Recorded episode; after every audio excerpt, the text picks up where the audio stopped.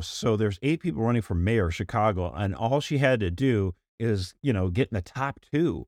She couldn't even do that. And when her poll numbers were going down, she's like, oh, it's because voters are like sexist and racist. Racist and homophobic. Boy, that's a great way to win people over.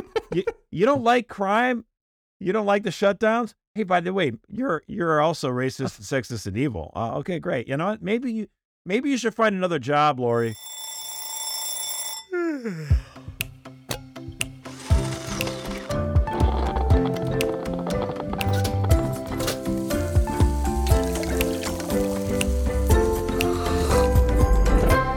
Hello, everyone. Welcome back to the Loopcast, Catholic Vote's weekly rundown of all things faith, culture, and politics. It's me, Tom, Erica, and Josh. And this week, we're going to start with something that's very much on the minds of Catholics around the country, has been on the minds for the past, man, 50 years. Uh, we're talking about a vocations crisis. And specifically, when I talk vocations, not just marriage, I'm talking about priesthood.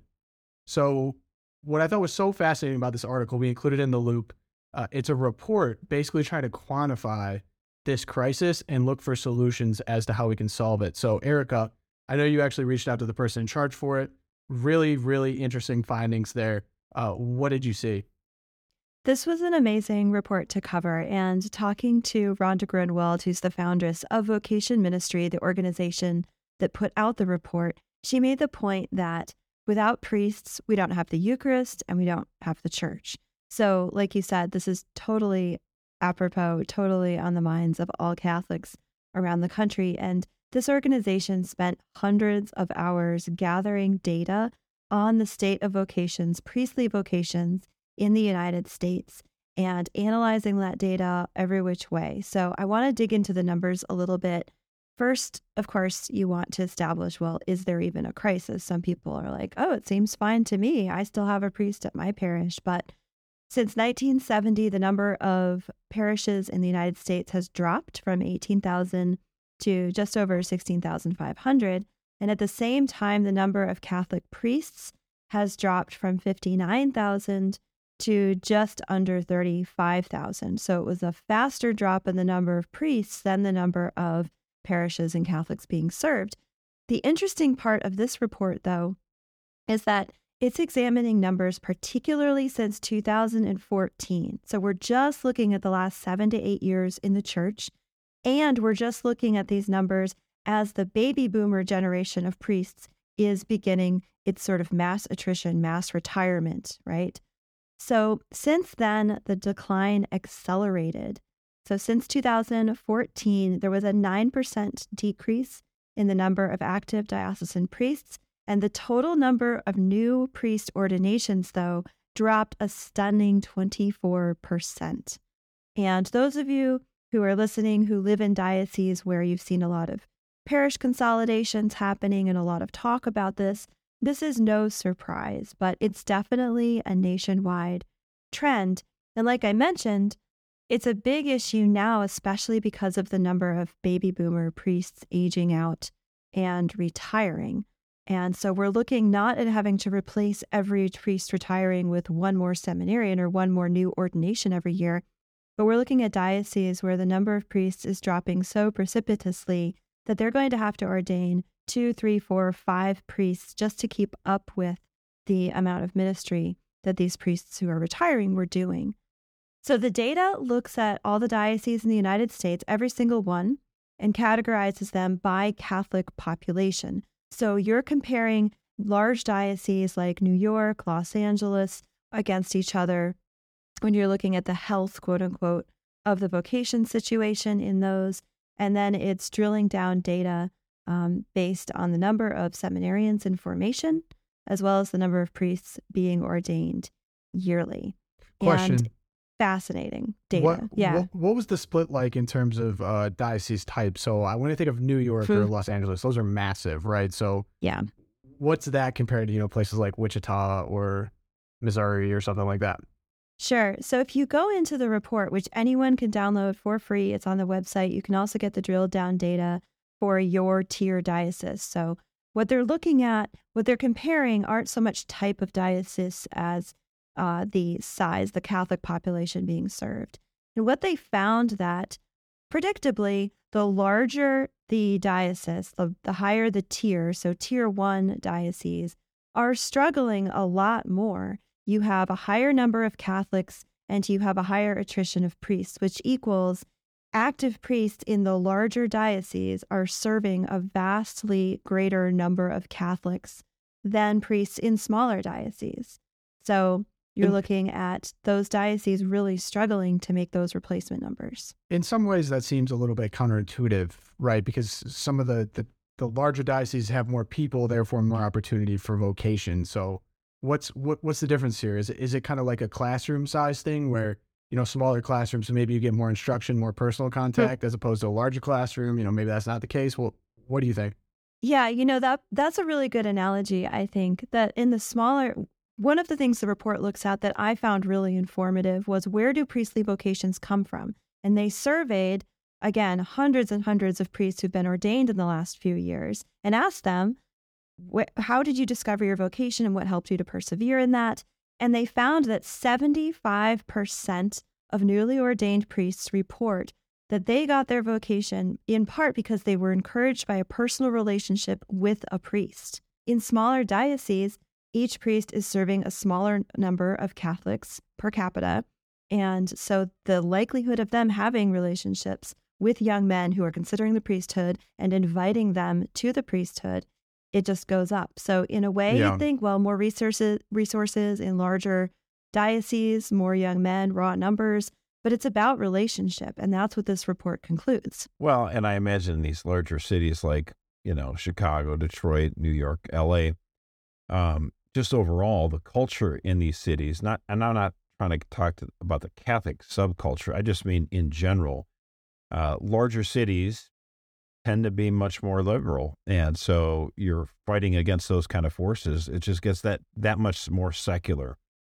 Um, whereas uh, other areas, not just the rural ones, but smaller uh, areas, I noticed on the, uh, I'm in Michigan, I noticed the Diocese of Lansing, where I, I'm not living in the Diocese of Lansing now, I used to. Um, it's like a tier three. And man, Mhm. just like a lot of these tier three dioceses, they're punching much above their weight. That it says here they ordain three and a half times as many men as tier one. That's just amazing, you know. Yeah. You know, and it's just tiny. And so, like, we should this. I hope this report. What I hope it does is have a lot of Catholics will look at this and say, you know, what's going on? It's kind of funny. We we hear about the Bible Belt in the South or whatever, and actually, I, I think it's not that helpful of a criteria. I mean, obviously, when they say the Bible Belt, they're not even talking about Catholics. Usually, they're talking about They're you know, definitely Baptists not talking about kind of no. Catholics, I'm not yeah. thinking But about no, but- Catholics when I hear no. that. but no, but I mean, like, interesting. i- The thought is, oh, the Bible Belt, they're so much more religious. If, if you just look at Protestants, the Bible Belt is not as religious as actually. The, I'd like to. I heard someone call it the Pious Prairie, North South Dakota, the uh, Nebraska, Kansas, all the way down into like the western part of Texas. That area there, the the people are just much more faithful. So, and that actually holds true not just for Protestants, but for Catholics too. So to me, it's it's not really that big of a surprise that the dioceses in Nebraska and Kansas are doing really well. So we should learn from them. And but I guess you look at you know the diocese of Lansing. That's got some bigger cities in there: Flint, you know, Lansing, Ann Arbor. And so you'd have to ask, and obviously a lot of rural areas too.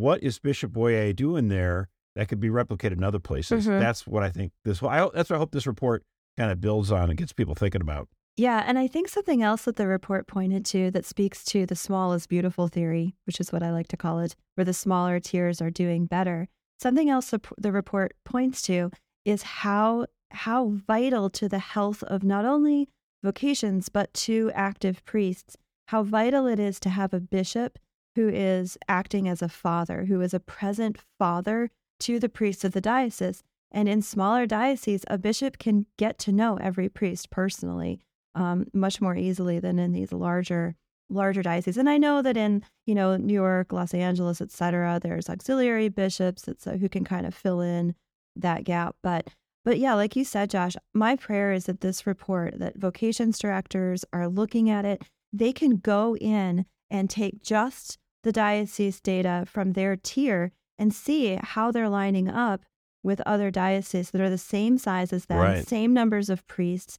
Um, they Apples have a apples. great they have a really cool metric, which is um, it, it gives a percentage. If you wanted to ordain, if you wanted to ordain the number of seminarians you need to replace your current priest population, what's your percentage on how you're meeting that? I mean, my archdiocese of Hartford in Connecticut here, we're only at 53% of where we need to be for replacement rate.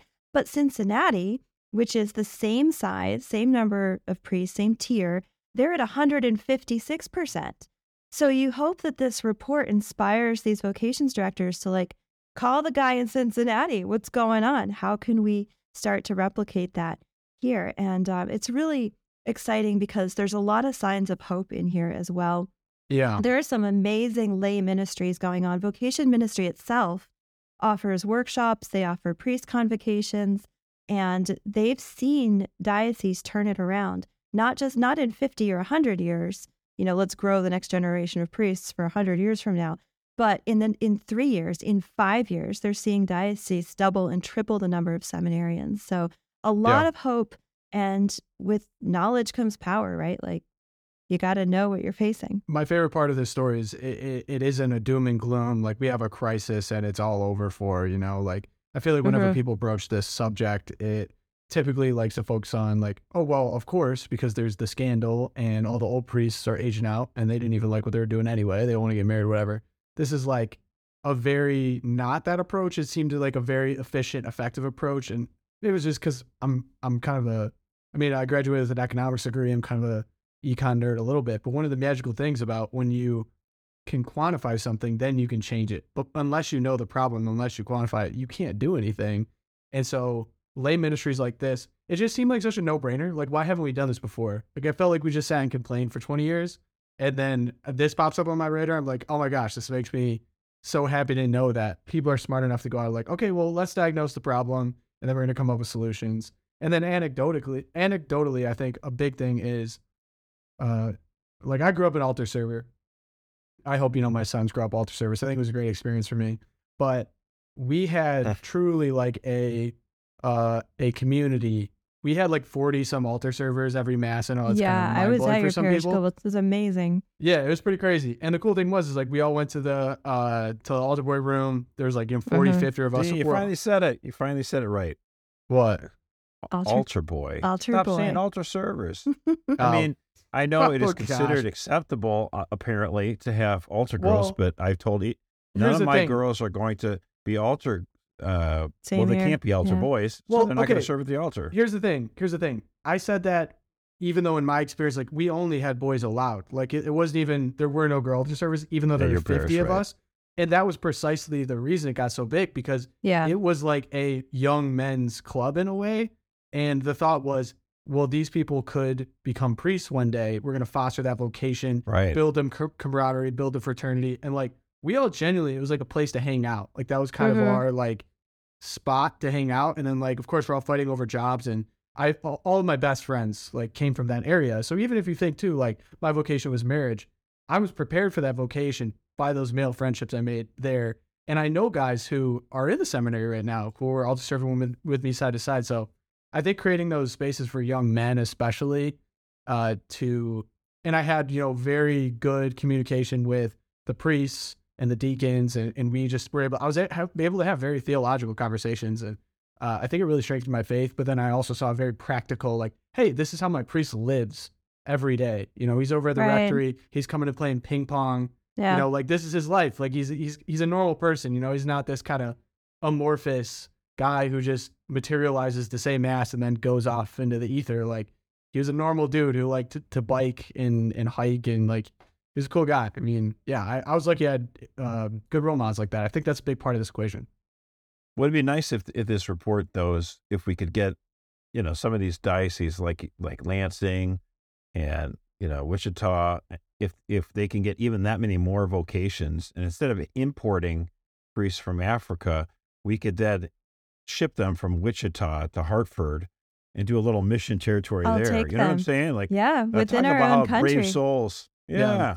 Brave my gosh. Like souls. walk in the belly of the beast there. you some of the african priests some of the african priests that come over though talk about like what a reversal oh, they're of totally fortunes amazing. like I mean, they're we are lacking in that area and we always talk about oh we got to go to mission out to them but they're coming over here and serving us like my Yeah. family's a good microcosm of this. Okay, so my grandparents had eleven children, and you know, I obviously lots of grandchildren from that, right? So, uh, my grandfather's brother became a priest, a missionary priest to Africa, and spent almost fifty years there, right, as a priest, as a missionary. Wow. You say five And- zero? Fifty? Yeah, it was Wow. 49. Yeah, That is 49 years. Yeah. Uh, God bless him. He's still kicking. God bless you, Father Daniel Ullman. um, and so yeah, he's he's retired now, but the whole point is okay. So we had that vocation of that generation, and the t- two generations after that, not a single, uh, not another vocation from the children or the grandchildren. It was not encouraged at all. In fact, it was pretty actively discouraged by my mother and just about all of her siblings. And so, what do you expect then? You know, if you actively discourage vocation, you're going to see less of it. And now you say the, the Africans are coming back. I mean, of course, these African priests, I, I'm they're the best. I mean, they're so on fire with, with Jesus. I love them. I think they're outstanding. But I'm still kind of embarrassed uh, for my country that we're having to become mission territory. Like, I, I want to be proud of my Yep. country, and I want to be shipping them out to Yeah. other countries and in- introduce them to the gospel. That's such a Um, good point. And so, um, I think the big change, we're seeing so many more priests that are becoming ordained today that are John Paul and Benedict style priests who are really just love the church, love the teachings, and they want to spread the gospel. And I'm not, I'm not trying to knock on the baby boomer generation. There's a lot of really good Catholics in the baby boomer generation. I'm not trying to, you know, sweep with a broad brush, but there was a lot of uh, seminaries back in the day that would actively prevent good holy men from trying to enter the seminary and become priests. They were they were showed the door. Uh, I, you know, you don't have to believe everything that's you know written about uh, all all the stories or whatever. I know that uh, goodbye good men and stuff like that, but you know there was um, a lot of those places where if you really believed in the faith, you know they didn't want you at all. I mean, Yeah. so that's a lot. Of, that's when you look back. You know, w- when when people look at the history of this time, hundred years from now, one of the biggest things people will remark on is what Pope Benedict did to clean up the seminaries. So yeah. Praise God. uh, that takes, you know, that takes time, but it's a big change. It's been good. What was his name? Rottweiler? Our German Shepherd. Our German Shepherd. right. yeah. I mean, he's just so not a Rottweiler. Nice man. May he rest, Rest in peace. Amen. All right, we just did a little time warp here. Uh, we're here actually sitting right after watching the oversight hearing for Attorney General Merrick Garland.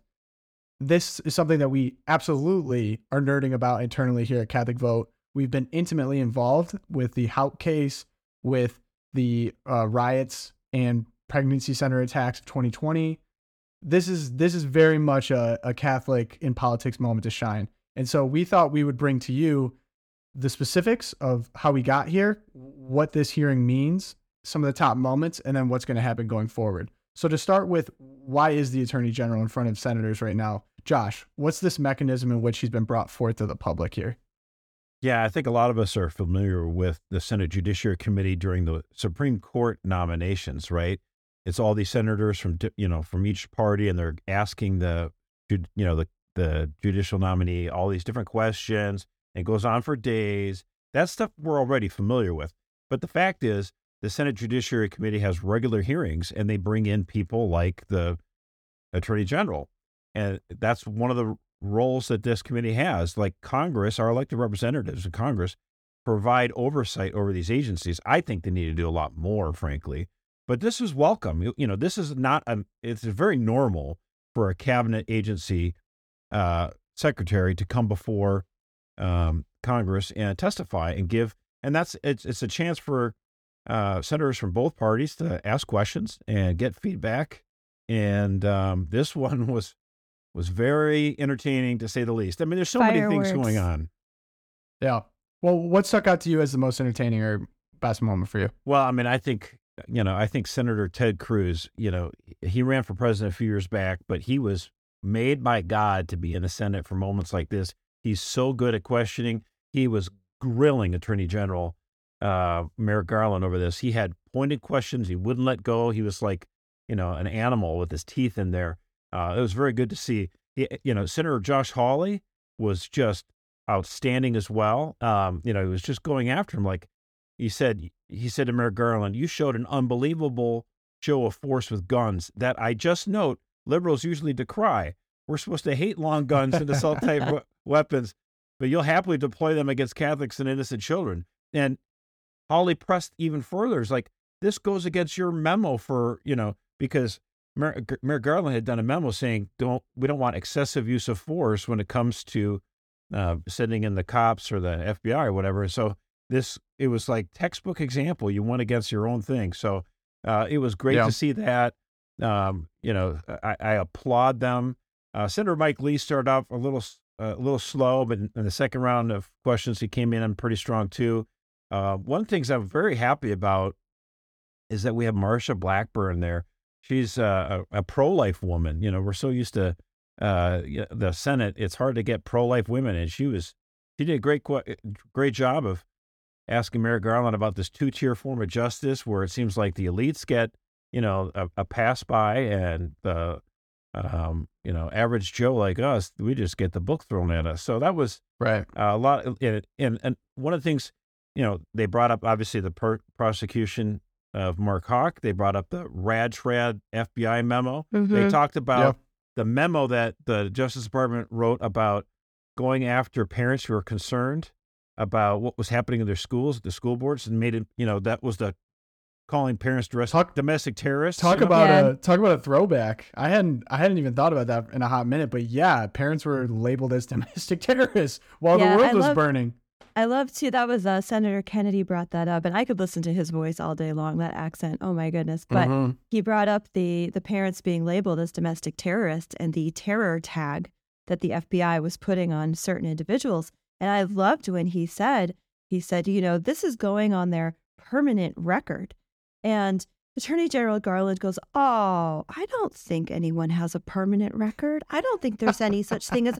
And Kennedy goes, Give me a break. Absolutely, that happens. You know that happens. I know that happens. And I was sitting there like, I know that happens because we talked to Kyle Seraphin and he's like, oh, yeah, these records never go away. yeah. And Merrick Garland's like, I don't think anyone has a permanent record. And Well, just, the, per- uh, the permanent yeah. record thing goes way further back. Like both sides of the Mhm. aisle hate the fact that there's permanent records that can be used against people. Like they talked about a woman in Michigan that had that used. Kennedy did talked about that being used to prosecute her. Like yes, the FBI has permanent records and it has real ramifications. It shouldn't be something done lightly. You should be throwing that tag on parents essentially. Well, so I mean, and to, and, to, and to echo that point, I mean, the thing is, Merrick Garland was like, I don't know what you're talking about. I don't think that's true. And all these questions, like, you know, I'm not sure about that. I have no clue, no understanding, no idea. I don't know. You're in charge of the Department of Justice and you have absolutely no clue what's going on. I mean, I have to Uh-huh. say, thank you, Senator Mitch McConnell, for preventing this guy from getting to the Supreme Court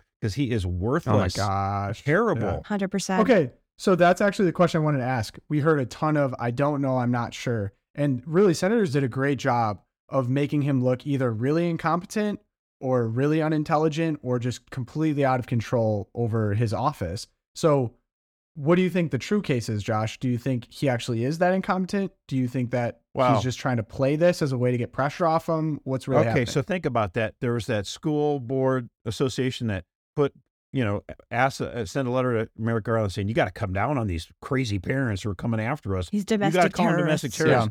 And so they, you, you know, they barked and he, you know, yep, yep, he jumped. And and so and then he retracted it, oh, or kind of backpedaled a little bit and it didn't didn't formally retract it. So you, from the school board thing to the Rad Trad memo to the absolute insane um, uh, use of force against Mark Houck, you, you're looking at a Department of Justice that's become totally politicized. It's indefensible. So it's no surprise during this Mhm. Senate te- Judiciary Committee, he had no defense because it is indefensible. He should just resign. I mean, he's pathetic. yeah. Is there, Absolutely. is there a path to impeachment? Like, what what are the possibilities here? Okay, so I mean, this is one of those things where it gets really frustrating about politics. Like, should this guy is this guy totally worthless? Is he doing such evil things like by politicizing the FBI and the Department of Justice goes against pro-life Christians? He absolutely is. Does he deserve impeachment? Like every founding father would be like, yes, like now. Like, why are we even debating this? This is crazy. Hello. But in today's Yeah. you know political climate, we're like, well, I don't know. I guess we'll just have to have a few more committee hearings. I don't know what more you need. This guy should be booted out immediately. Will it happen?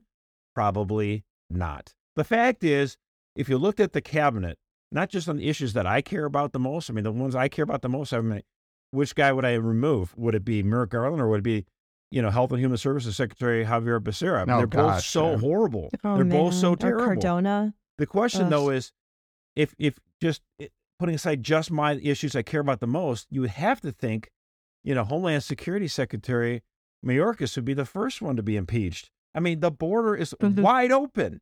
it's just like Yeah. hundreds of thousands Yeah. of people come in every month. It's it's outrageous. It's like, are we And a, that are came we up in the hearing today. And so- right.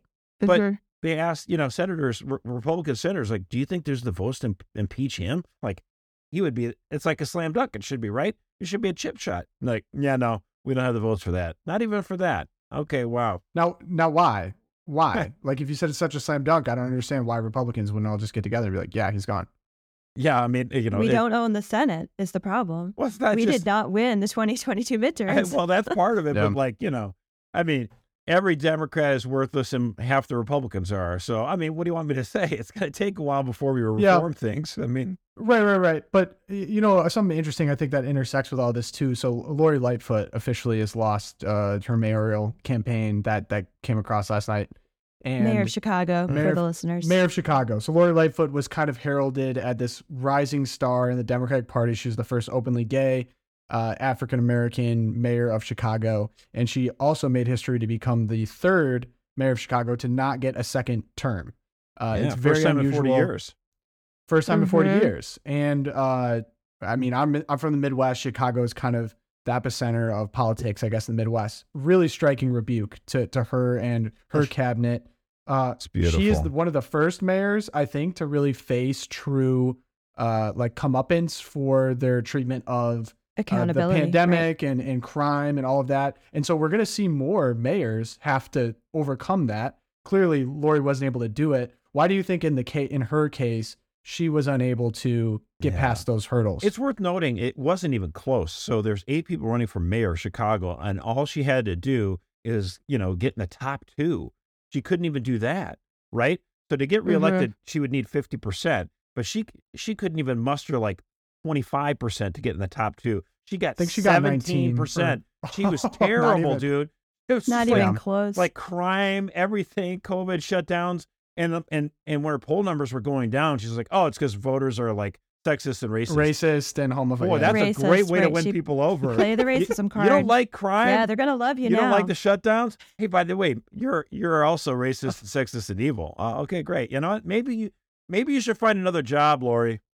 One of the two guys that beat her and is going to the runoff is African American. So Mhm. it's only racist when it affects you and you want to use that as a card for why you lost, right? Like that it's kind of sad, I guess, how people use that as a way to Not just you know, sad, it's, very, personalize it's, whatever. it's toxic. This is the thing Yeah. that frustrates Mhm. me. Like if you look at race relations in the United States, you know, it was improving over time, year after year after year after year. Long slog. It took a while, no question. And then up, you get to about 2014, and then starts going Mhm. down again. Now, what happened I, 2014? I would say it's well, it, you know, Obama administration, all that, all the mucky muck stuff that they've been promoting, plus social media, which I think has this, you know, big negative effect where everything gets blown out of proportion. You see, one guy pops off and says something really nasty, like in somewhere in the middle of Kentucky, and all of a sudden everyone says every white person thinks like this. It's like, give me a break. This is it's outlandish. It's distorted view of reality. So relate, race relations were actually better in 2012 uh, than they are today. It's gotten worse. You know what's crazy too about what you just said about one person coming out popping off, and we saw it over COVID. What what was released with the Twitter files was many of those accounts that had high follow counts, high engagement, things like that, were fake. Actually, they were created in order to stoke uh, division and keep people at each other's throats. Uh, truly, like a lot of the the worst of the worst controversial accounts actually are fake. They're not real. So it's but social media once again perception of reality, right? And so it's easy to hit the retweet button. It's easy to hit whatever. But I think specifically in the case of Lori, I was doing some research on it, and she had a very divisive uh, governing style, and, and she was kind of seen as this outsider, tough. You know, she's going to be a tough nosed mayor of Chicago, really crack down on crime, really whatever. But she didn't Not really uh, she didn't reach across the aisle with an open hand. Like she she Yeah, very much aisle. I mean, enjoyed. she, she doesn't need she doesn't need a single Republican to be a successful mayor of Sorry. Chicago. Right. I mean, she can't even do co- she can't even do coalition politics. She can't even work together with the moderate, you know, communists in Chicago. I mean, this is kind of crazy. I mean, she called like the she called the president of the Fraternal Order of Order of Police there racist openly while she was the governor, and it's like, are you serious? You're not even gonna work with your police department here? Like, th- yeah. So I think she didn't make any friends for sure. She obviously uh, very much enjoyed her power and being very draconian, and she actually took pride in that. I think that rubbed a lot of people the wrong way. And a lot Mhm. of business have escaped Chicago as well, right? I mean, major businesses are going to Miami, et cetera. Yeah, the lesson we need to take from this though is that getting involved in your local government is very important, like school board elections, you know, mayor's race, you know, all that kind of stuff. It, it doesn't seem as interesting, you know, um, as you know the race for president or governor or something like that. But oftentimes that can make a real big difference. Like it is objectively good, just good for government that she is just defeated. She was horrible. Mm-hmm. Yeah. And and I guess it ties in with uh, Merrick Garland and and Lori Lightfoot in that when you have people who are like that out there, if you have people devoid of mo- devoid of morals and uh, like a Christian worldview, so that's why it's important for like people in this audience to start getting involved, right? Because when people like that are put in positions, they're able to actively combat people who hate people of genuine religious faith. And I think the Department of Justice has shown no tolerance for people of religious faith. I mean, there were senators from the other side of the aisle uh, who are very pro-abortion, radically so. Um, uh, Senator Hirono came forward and talked about how we need to protect pregnant people's access to abortion, and Yeah. what is the De- Department of Justice doing to protect that? So that was an Mhm. interesting debate as you know, well. actually, there was a funny question though. She she was like saying she was uh, uh, Hirono. She's so I mean, as dumb as a box of hair. She's so far But she asked a question basically Aloha. this whole rumor like oh that that somehow these pro-life conservative lawmakers are going to try to forbid women from going from state to state if they wanted to procure an abortion and, and kill their child and Merrick Garland's like yeah i have not Yeah. heard any such things like Yeah. that i now if i he mean couldn't even countenance that. like He's no, like, no i don't see that at all actually uh like i mean what what like I try as Yeah. respectfully as you can. Like, are you from another planet? Which you know, Well, I think could that be. that like she's of the same cut, the same cloth as Lori Lightfoot, right? It's this, it's intentional divisiveness with the intent to destroy the other side. This is not a consensus building. This is not a let's figure out a way for all Americans of various persuasions to live together and to have good lives and live safe lives and be able to raise kids the way they want to. It's an intentional uh, divisiveness and it's using deceptions like her misleading question that this is even happening in the states right now. It's not. Um, but it's doing that in order to force people into tribes and then through power you destroy the other tribe. That's Yeah. basic socialism, it's basic Marxism, it's basic atheistic politics, Saul Alinsky methodology. that's true. Such they're a all good part point. of that same school. Yeah, such a good point. I think that wraps it all together nice because what the Department of Justice is doing to people by labeling parents who are upset at their school boards, it's just further aggravating them. Like they have every right in the world to be upset at the government and the world. It's the same thing with COVID too. Like it just divided everyone so much further. It just brought this huge gap. And now there's people that are never going to trust the government again, ever. And I think very rightfully so. Like there's groups that, and I think once again, we don't want to get too doom and gloom here in the Loopcast. We try to avoid that. I see that as a positive.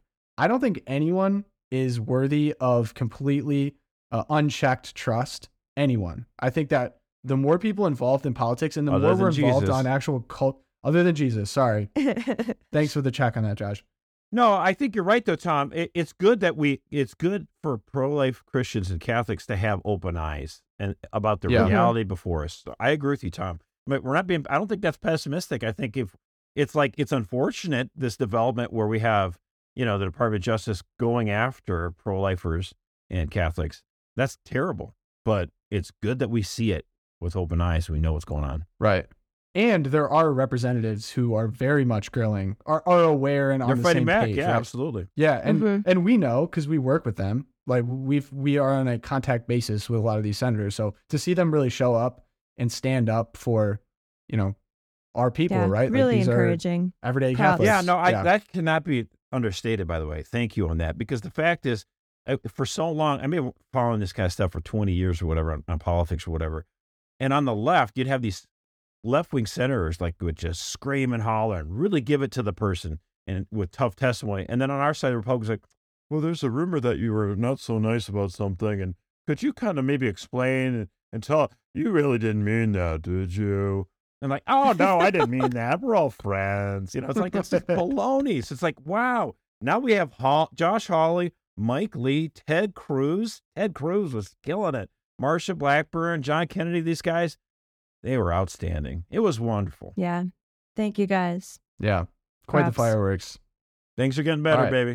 baby. All right, for this next segment, uh, Josh had the pleasure of sitting down with Louis Brown. He is the executive director of the Christ Medicus Foundation. Uh, really interesting interview, specifically on religious freedom for doctors and how we can actually defend that here in America. So, on to the interview. Louis, thanks for, for joining us. Great to be with you, Josh. A huge fan of Loop and the work that you're doing there. So a joy to be with you. help us out here. I mean, what I found out is, you know, the the Department of Health and Human Services back actually during the Trump administration in 2019, they put out this um, they put out a new rule that just clarified and said that healthcare professionals, doctors and nurses, uh, people who are working in that industry would have religious freedom uh, when it when when it entails uh, important moral uh, questions like surgeries or procedures that went against their religious uh, views. Um, I mean, I guess the first question right off the top of the bat, that that rule only got started here about two and a half years ago. I would think that um, you know what has the reaction been from uh, from Catholics to that initial rule that the Trump administration put in? What the federal law says from the First Amendment to the Religious Freedom Restoration Act to the federal medical conscience laws, uh, that you, federal law says you must, a healthcare entity, a state, a municipality must respect and protect the moral and religious convictions of medical professionals, of faith based healthcare entities, of pro life medical professionals. Uh, under the Trump administration, uh, the Trump administration did some great work uh, to uh, enforce existing federal law and say this is how we're going to ensure that there's real teeth to, to federal law uh, and the HHS's enforcement uh, of these federal medical conscience and religious freedom laws. Unfortunately, what we're seeing in the Trump, or excuse me, in the in the Biden administration is the rollback of those enforcement mechanisms. Um, the duty of the president and his administration is chiefly to preserve national security and to take care that the laws be faithfully executed. And when HHS fails to enforce existing federal law, the, Freedom, the Religious Freedom Restoration Act, the First Amendment, the federal medical conscience laws, they're failing their basic duty to take care that the laws be uh, faithfully executed. And what we're seeing in the Biden administration, Josh, is just a rollback not only of the Trump rule, but a attempt to through uh, through regulatory action to roll back what Congress has deemed to be the law, uh, and that's tragic for the country. It undermines human dignity, undermines the sanctity of life, and it undermines health and safety for all patients in America. Yeah, now you mentioned about how the Trump rule in 2019 put a lot of teeth behind it. One of the things that we noticed uh, that was very helpful that that the Trump administration had done was they actually opened up an office uh, in the Department of Health and Human Services that was dedicated to civil rights and specifically towards making sure that you know doctors and nurses who had these claims uh, that their religious freedom was being violated, their conscience was being violated by by being forced to do procedures that they that went against their deeply held beliefs. They they open up that office and um, they put some teeth behind it, put some enforcement behind it. Uh, but what happened to that office? Um, you know, when the Biden administration started. Right. As far as I know, that that division of uh, that division within the Office of Civil Rights, the Conscience Religious Freedom Division, that's still going. Um, you know, I worked at HHS. I was uh, part of the prior uh, presidential administration, HHS. That's a great office. It has great leadership. They're still going. Um, but what we saw under the prior presidential administration is that one of the areas um, within our civil rights and healthcare that are most frequently being violated is our religious freedom and medical conscience rights. The the basic, the most basic civil rights we have, Josh, as you know, is the right to life, uh, the right of conscience and the right to exercise our religious freedom. It's the deepest part of who we are. All other uh, human and civil rights flow from those very basic uh, civil rights. And so the most tragic, horrific area that I saw when I was at HHS um, uh, in terms of violations of basic civil rights was in the area of persons with disabilities, the area of the unborn and infants, but also in this area of uh, the violation of conscience and religious freedom convictions of medical professionals. Uh, and so, what we uncovered, what we saw in the last administration, is a massive uptick in complaints being filed at HHS uh, by doctors, other medical professionals, nurses saying, my religious freedom rights, my rights of medical conscience are being violated. And I can tell you so many stories. I know of a medical student in a very conservative state uh, whose conscience rights, her uh, really her religious freedom rights were violated because of her Catholic and pro life beliefs uh, about uh, the beauty of motherhood. I know of a physician who's at the top of his uh, in the top of his uh, field, who's at a public medical institution, who what received and experienced a certain level of persecution because of his pro-life beliefs, because of his and really because of his beliefs about about human sexuality. I when I speak to undergraduate Catholic students, when I speak to Catholic students that are in the healthcare fields and studying, they are afraid and self selecting out of reproductive health and other areas because of the level of persecution uh, that's going on uh, towards medical doctors, towards nurses that have Catholic beliefs. So, this is a huge area. It is one of the most egregious areas uh, of civil rights violations in healthcare. Uh, and it impacts, it's not only a religious freedom issue, it's a human dignity issue. What we're seeing is, Josh, is the stripping out of religious convictions, the stripping out of moral convictions, the stripping out of conscience, the stripping out of faith out of the healthcare system, uh, and it's being replaced by the financial motive. When the financial motive is the main driver, Josh, in healthcare, who loses? The human person loses, and particularly the vulnerable lose. Uh, so this is this is a serious thing. It impacts human dignity in healthcare for everybody, particularly the vulnerable. Uh, and we need more, not less, enforcement of conscience and religious freedom in healthcare.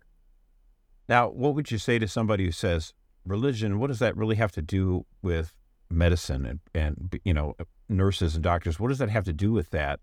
You know, and I think the response would be, well, actually, you know, you go to a doctor and you go to a nurse, you want you want to be treated person to person. You don't want to. You, we're not just going to a robot. you know what I'm saying? Right. It's like I think people actually want people in the uh, medical field that have a, a core you know, a core of ethics that they just won't violate? Yes, no, that's a wonderful question, and it's so important, Josh.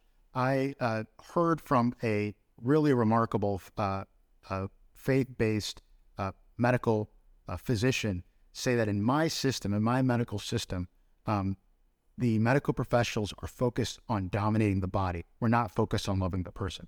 They're focused on showing that they, as medical professionals, uh, can overcome uh, the challenges they may receive from the body, that they're better than the body. It's a certain ego that she was applying that's there. And um, that shouldn't be what healthcare is about. What healthcare should be about is the love of the person.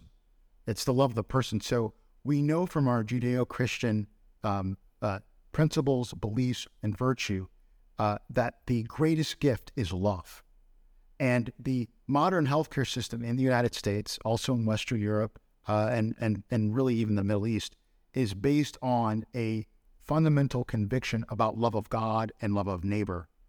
And religious freedom at its highest sense is about loving and caring for the patient. If we take uh, our the exercise of religious freedom, understood as love of God, love of neighbor, out of healthcare, we strip love, we strip caritas, we strip human dignity out of the healthcare system, uh, and then we see we will see an increasing dehumanization of patients, a throwaway abortive mindset to patients deemed unworthy, unplanned, uh, and unnecessary. Uh, and the way that we counter that is uh, a, a, greater sense of human dignity, a greater sense of the duty and obligation to care for the sick of su- and suffering because of love of God and love of neighbor. And that's just one of the reasons why uh, our moral and religious uh, convictions, ethical, moral, and religious convictions, are so important in the healthcare system. It's how we keep love and dignity in our healthcare. Yeah, but it's just kind of funny because you have so many commentators today, left and right or whatever, they they, they kind of welcome that corporations have decided to have like a conscience and that they they're not just out for the profit motive and and they have like a you know we care about your community and they donate and you know to these charities. If that's the impulse that we like you would think we would want doctors and nurses to be able to have that same kind of level of conscience and care for neighbor instead of saying no we want you to leave you know your your most treasured op- um, opinions and thoughts on morality and ethics uh, on Sunday and not to ever in, right be involved in healthcare. It's just it's it's bewildering to me, you know. That's right. Yeah. So you know we have an administration that's saying we're going to strip uh, ethics, we're going to strip medical conscience, we're going to strip uh, uh, religion and religious faith out of the out of the healthcare system, uh, and then what's left? What's left is treating patients like widgets. What's left is treating pa- patient patients like dollars uh, in objectifying the patient uh, for financial gain. Uh, the American people deserve better than that. We should be treating uh, p- patients and seeing healthcare first as a ministry of healing to love and care for the sick and the suffering. That's what uh, the uh, extension and advance and protection of conscience and religious freedom in healthcare ensures that we do. It ensures that we care and love for the sick and the suffering, particularly the people that are most vulnerable. So this, uh, you know, new um, regulation, this new rule that was proposed by uh, the Biden administration under Secretary of Health and Human Services Xavier Becerra, who, like Joe Biden, claims to be Catholic yet supports abortion on every turn. Um, this new rule that they propose, as you're saying, is basically gutting these religious freedom protections that were put in place just you know two and a half years ago. Yeah, there's a um, there's a lot that they're doing, and and we have to be Catholic first. So we support this administration where they're getting it right, and you know we have to speak out when they're getting it wrong. And so where is they're getting it right, great. When they're when they're getting it wrong, we have to speak out loudly. So they're really getting it wrong here. Ever since the Dobbs decision came down, they've done a, a few things in addition to what you're talking about. The first thing is that they issued guidance to emergency departments across the country after Dobbs, falsely claiming that they had a legal obligation uh, under the Emergency Medical Treatment Act uh, to provide abortions in some circumstances. That's not what the law says. It's unlawful guidance, in my opinion. That's the first thing. They also issued guidance, and I haven't checked recently to see if it's still active, uh, but suggesting to pharmacists that under so, certain circumstances, uh, they must provide certain products uh, that can become abortifacients. Uh, they also issued uh, a regulation, you know, this is before Dobbs under Section 1557, that clearly provides a transgender mandate and suggests that they're going towards an abortion mandate, saying that if you fail to provide abortions, saying that if you fail to provide uh, transgender procedures that you may be violating federal civil rights laws because you're discriminating based on sex. That's not what the law says today. Uh, I think that those that proposed rule, as it stands currently, is unlawful, uh, and so that's not good. What we saw with the conscience rule that they issued not too long ago, the new uh, conscience rule, uh, it, it it it really you know it kept some protection in place under their new conscience rule, but it really, as you said, it really gutted uh, the enforcement of conscience, uh, medical conscience in the United States in healthcare, very much uh, ripping to shreds uh, the work that the prior administration, the hard work the prior administration had done to enforce this vital uh, civil right that's so important to human dignity in healthcare, particularly for the vulnerable. And that's very concerning. We need to speak out. Well, just to help our audience understand these things, like, you know, the legal guidance that you mentioned, that's just a uh, that's a document uh, like a memo right. that gets sent out, as you say, to emergency rooms. This is their opinion of what the law says, right? Which, as you say, uh, it sounds like they got it dead wrong, right? And then we're also talking about here with um, a proposed regulation, right? There's a process uh, under federal law that these proposed regulations have to go through. So what they've done is they proposed this federal regulation, and now the the the American people, the public, have a chance to make their voices heard.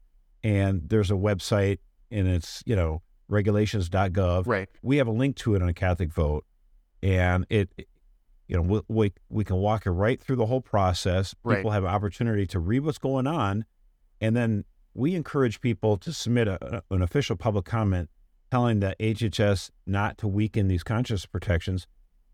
And we really encourage people to put, you know, we give them some talking points, explainers, what's going on with this. And I think what you've just said here has been very helpful as well. But we ask people actually to put it, their comments in their own words. And the reason I say that is because if, if 2,000 people get on there and they say the exact same thing, then the, the, then the feds could just treat that like one comment. But here's what's going on. If we have more and more people making unique comments that take a little time here, a few minutes of your time. It can be really helpful.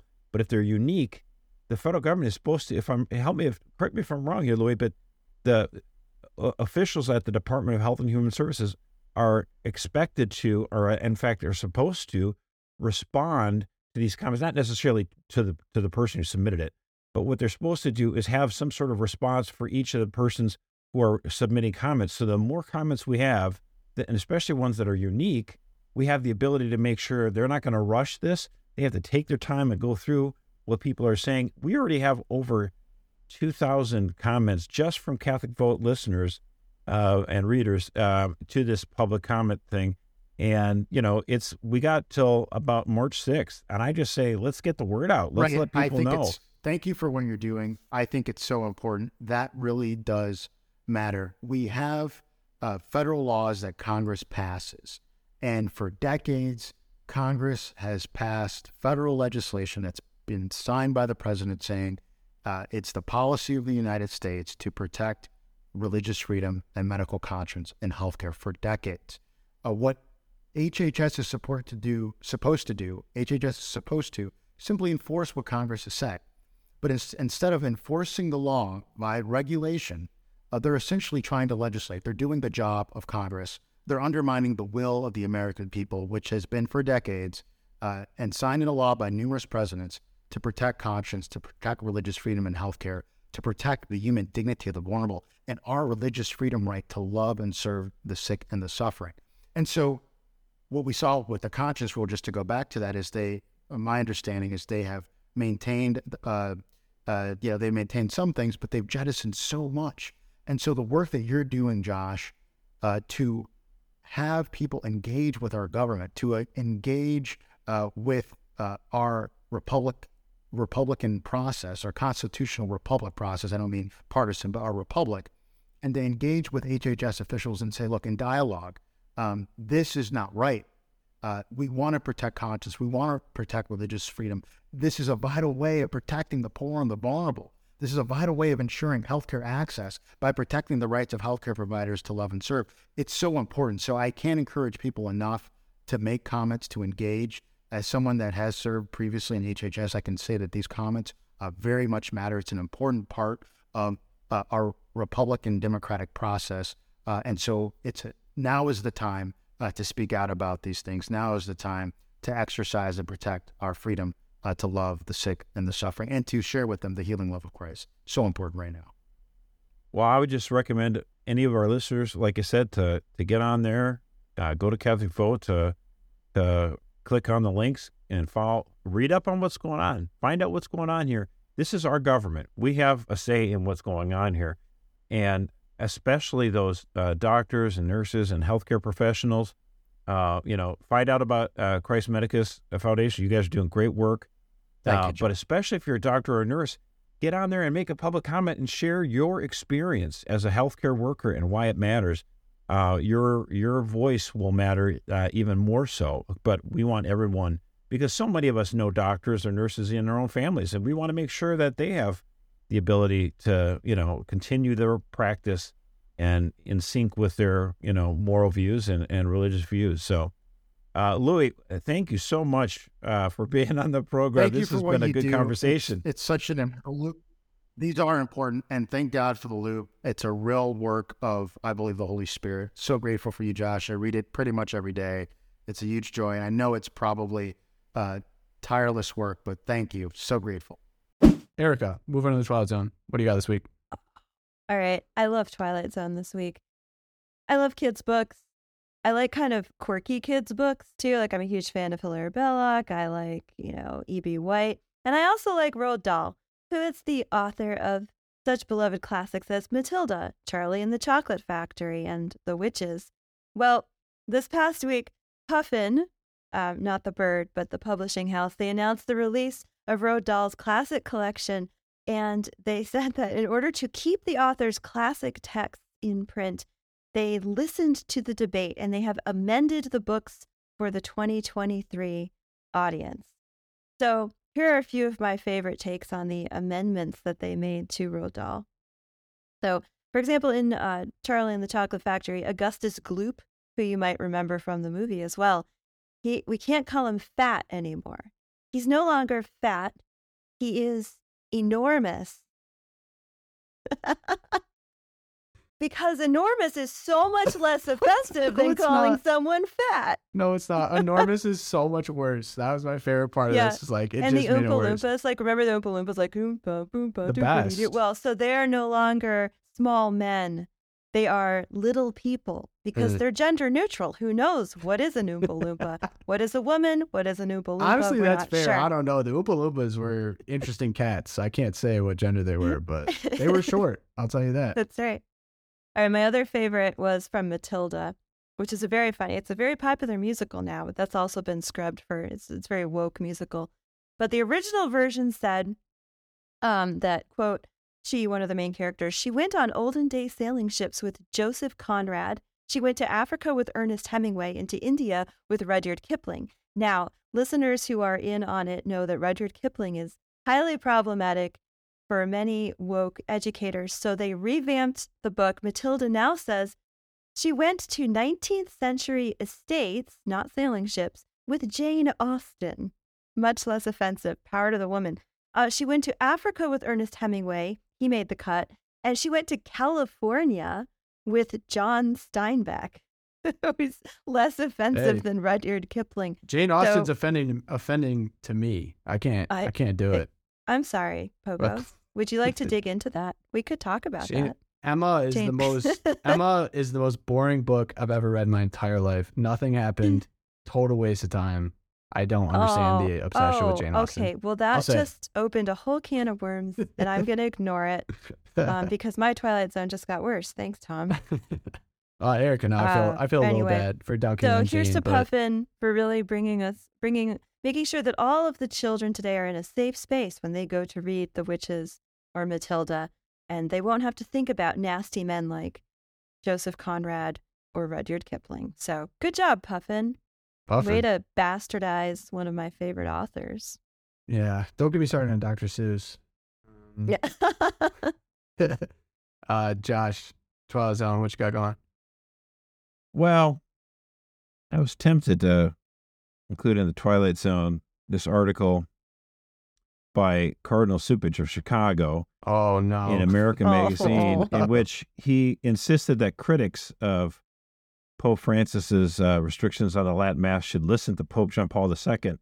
And so I, I just I just want to call that out for a second because it's like, how on earth could we ever get to a scenario where the cardinal, the the far left wing cardinal of Chicago, could actually try to encourage people to listen to Pope John Paul II because he probably doesn't agree with Pope John Paul II on anything.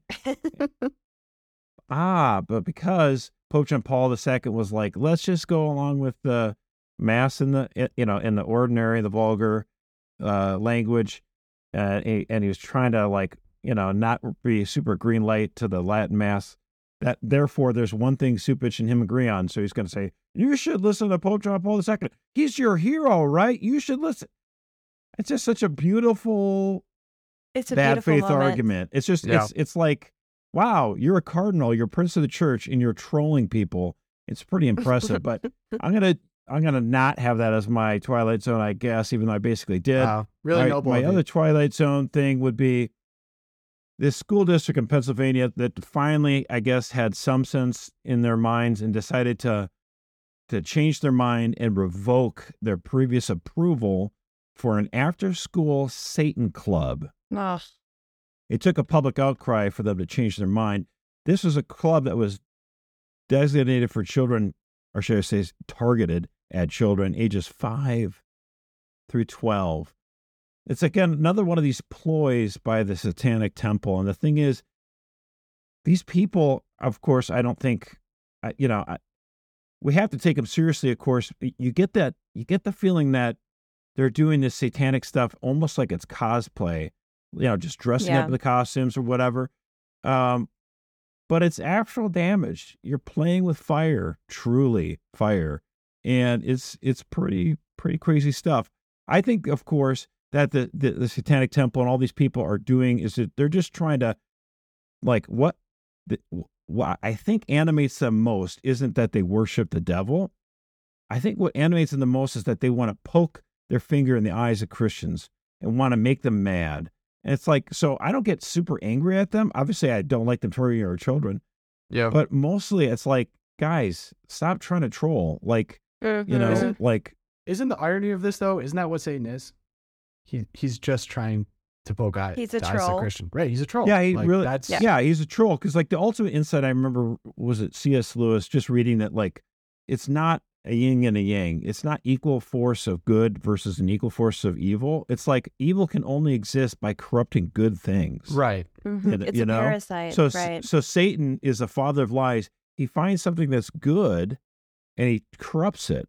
Yeah. He's like, Mhm. "Oh, you like you like women? I'll make you lust after them." Like it, you know, he takes something that's objectively good and makes it evil, um, because he orients it towards yourself and selfishness.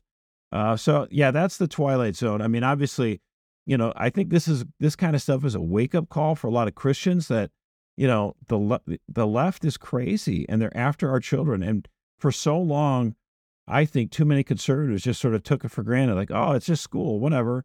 Schools are always going to be like the way they've always been, like when I was a kid. Like, no, like we've given these institutions over to the left and they've gone totally crazy. Does that mean there's a satanic group at every ch- school? I didn't say that, but there's a lot of there's a lot of garbage out there. My Twilight Zone. So, I had so much to choose from this week. It was it was kind of a weird week in a lot of ways.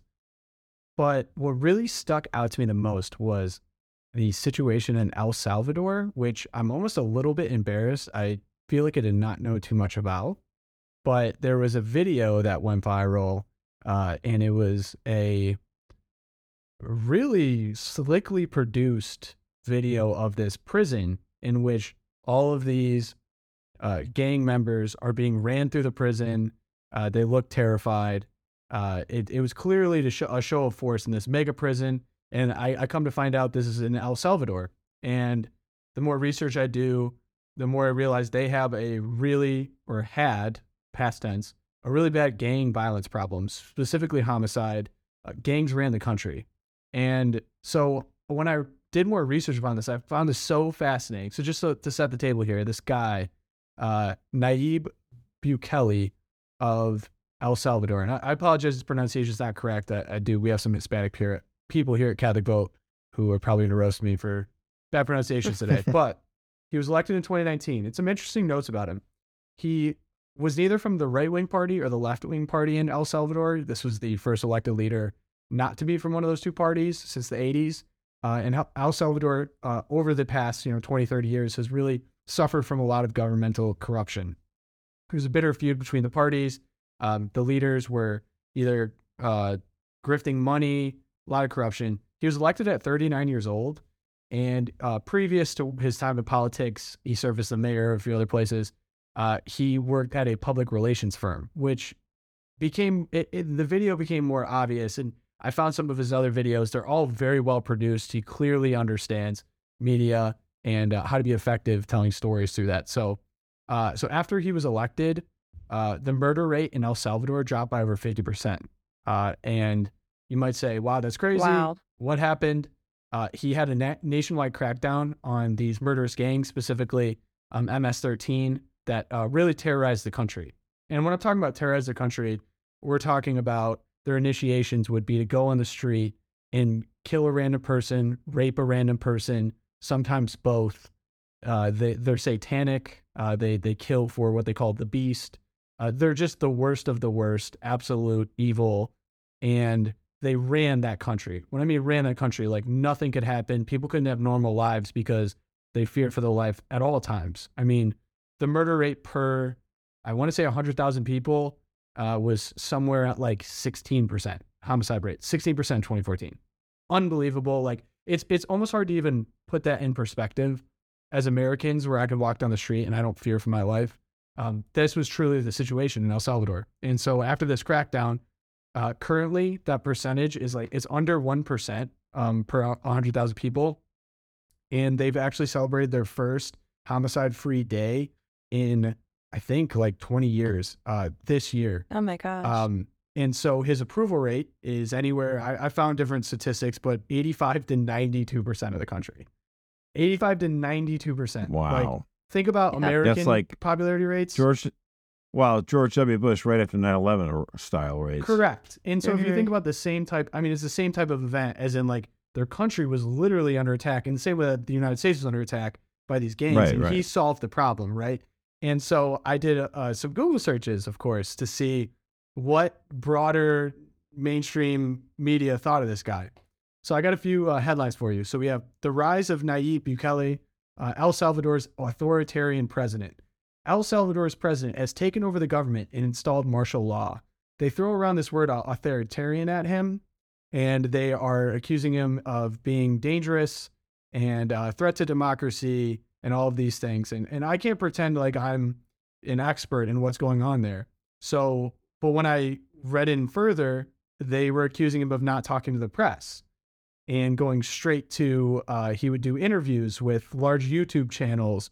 Um, it's just so interesting to me that first off, he's young, right? He's he's 41 now, um, and he wielded his authority as president to solve a, a problem, which is gang, but literally murder. I think as bad as it gets and people were upset at him because he was being a little bit too aggressive and the show of force in the in the prisons people were like well that's inhumane but it's just crazy like no matter what you do like I, nothing is obvious as like seeing these ms13 members with brazen tattoos on their head on their face like they identify themselves they're they're proud of it um trying to defend those people is like unthinkable to me, but that's the side that a lot of NGOs took, a lot of sides that the media has taken. But the people, right? The the approval rate doesn't lie.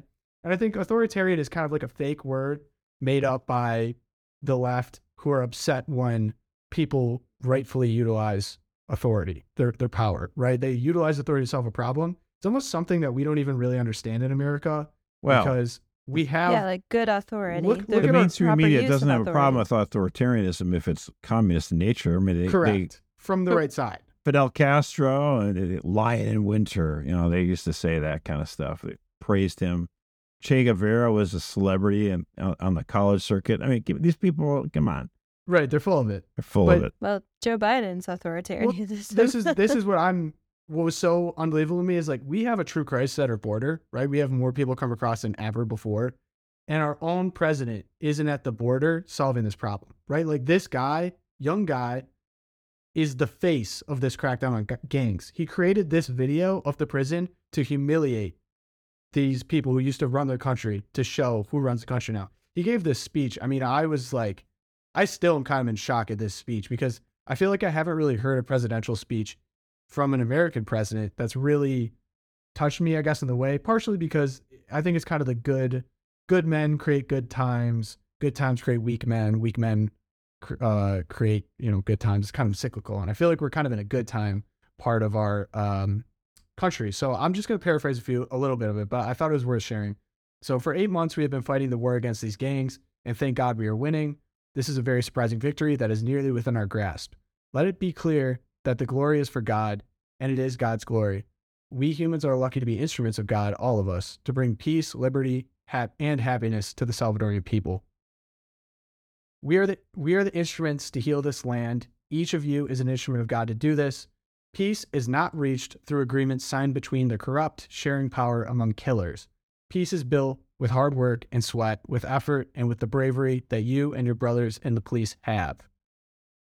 That's just the beginning, and a little bit of a warning to America here. You will see how the most important values for human being is such as honor, loyalty, bravery, courage, and love for your fellow man. And precisely these values that we are losing with each passing day. And that's why you can see how societies that seem to have won now are degrading, as they're losing the values that made them great. These values were probably not strong in this land and strong in other lands, and that's why they grew and became great. But they're losing these values now. And on the other hand, in El Salvador, these values that previously were degraded in our country are now the most important ones. Just take a look at yourselves. Young men and women who embody all these values, how could a nation not rise up with values such as these? How could a nation not rise up when it puts God first? And you know, you do know the sweet cosmic irony of it, right, Tom? What's the sweet cosmic irony, Erica? Well, so the savior of El Salvador, uh, his grandparents literally immigrated from Bethlehem in Yeah. Israel. He was uh, his, crazy? his father was uh was Islam. I, he he doesn't uh identify as like a religion. I think he just he Mhm. just generally believes in God. He hasn't Yeah. like stated I'm a part of X really religion. interesting guy. Really Hmm. like super compelling guy. I mean the the approval rating does you know speaks for itself, but you know just I- I don't know. I was just fascinated by the situation and then to hear the speech and to juxtapose that with like our commander in chief at 80 years old can barely put together two sentences. Sound and he never talks to the press either. Never talks to right, never talks to the president. I got that comment. Uh, I has not. Yeah, like it. It also speaks to me like when you have leaders that are of a young, vital age and are of the age where their children are young and they have a lot of the game. responsibility. They got Yeah. skin in the game. Correct. Mhm. Like this Mhm. guy literally could not like most countries couldn't walk around without getting shot and he's like i need to do something about this broke the political system came through solved the problem and people love him it's like wow to see that effective that much effectiveness in to solve a problem like that is crazy and I, i'm not here to endorse like you know everything he does but on a case study fascinating I'll take me some of that. yeah Yep. so and that's the twilight zone for this week had to go international for that one Yeah. International edition. Yeah, right. Yeah, the Latinx edition. oh, hey, look at us. Diversity and equity going on here. I wonder if the Pope would have been in favor of the extraordinary form if we called it the Latinx Mass. Ooh, we could try it. it's always worth a See what happens. All right, and I think we better turn off these mics before we go any further Get down in more that trouble, road. Yeah, for real. Uh, so that does for this week's edition of the Loopcast. Really appreciate you guys, uh, as always. Uh, if you'd like to get in touch with us, loopcast at catholicvote.org or subscribe on our YouTube, leave a comment on the video, and drop a comment specifically on Apple Podcasts. Really been getting some great feedback. Love hearing from you guys. Uh, thank you so much for supporting the show in that way. And as always, we're praying for you, and we'll see you on the next one.